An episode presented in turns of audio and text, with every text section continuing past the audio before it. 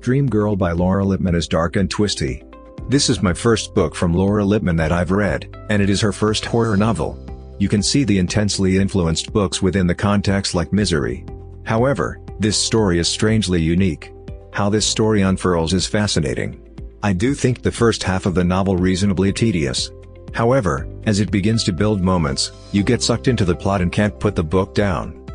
Jerry Anderson is an author whose smash hit novel, Dream Girl, keeps on providing him with funds.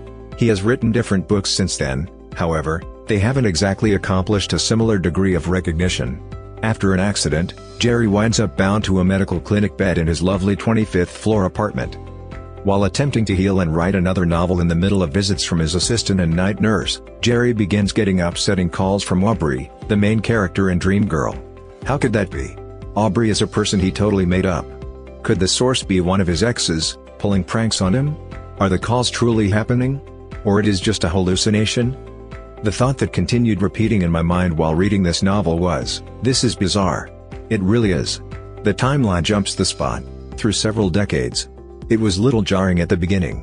When I became used to it and picked what was being tossed down, I sat back and appreciated the ride. Dream Girl by Laura Lippman is a psychological thriller with many moving pieces and nuanced.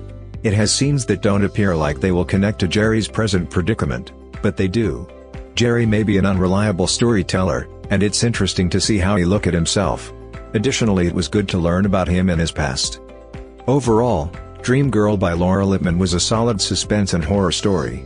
I didn't actually mind the slow speed or the way that specific components of the plot appeared to be basically the same as another book, as I imagine that Lippman did what's necessary to make this a remarkable twist. I enjoyed her capacity to bring the reader into the mind of her character, and I will presumably look at her different books later on. Thanks for listening this book review podcast. If you like this review, don't forget to follow so that you do not miss any of our future podcast. Also show us your love by sharing it with your friends and family.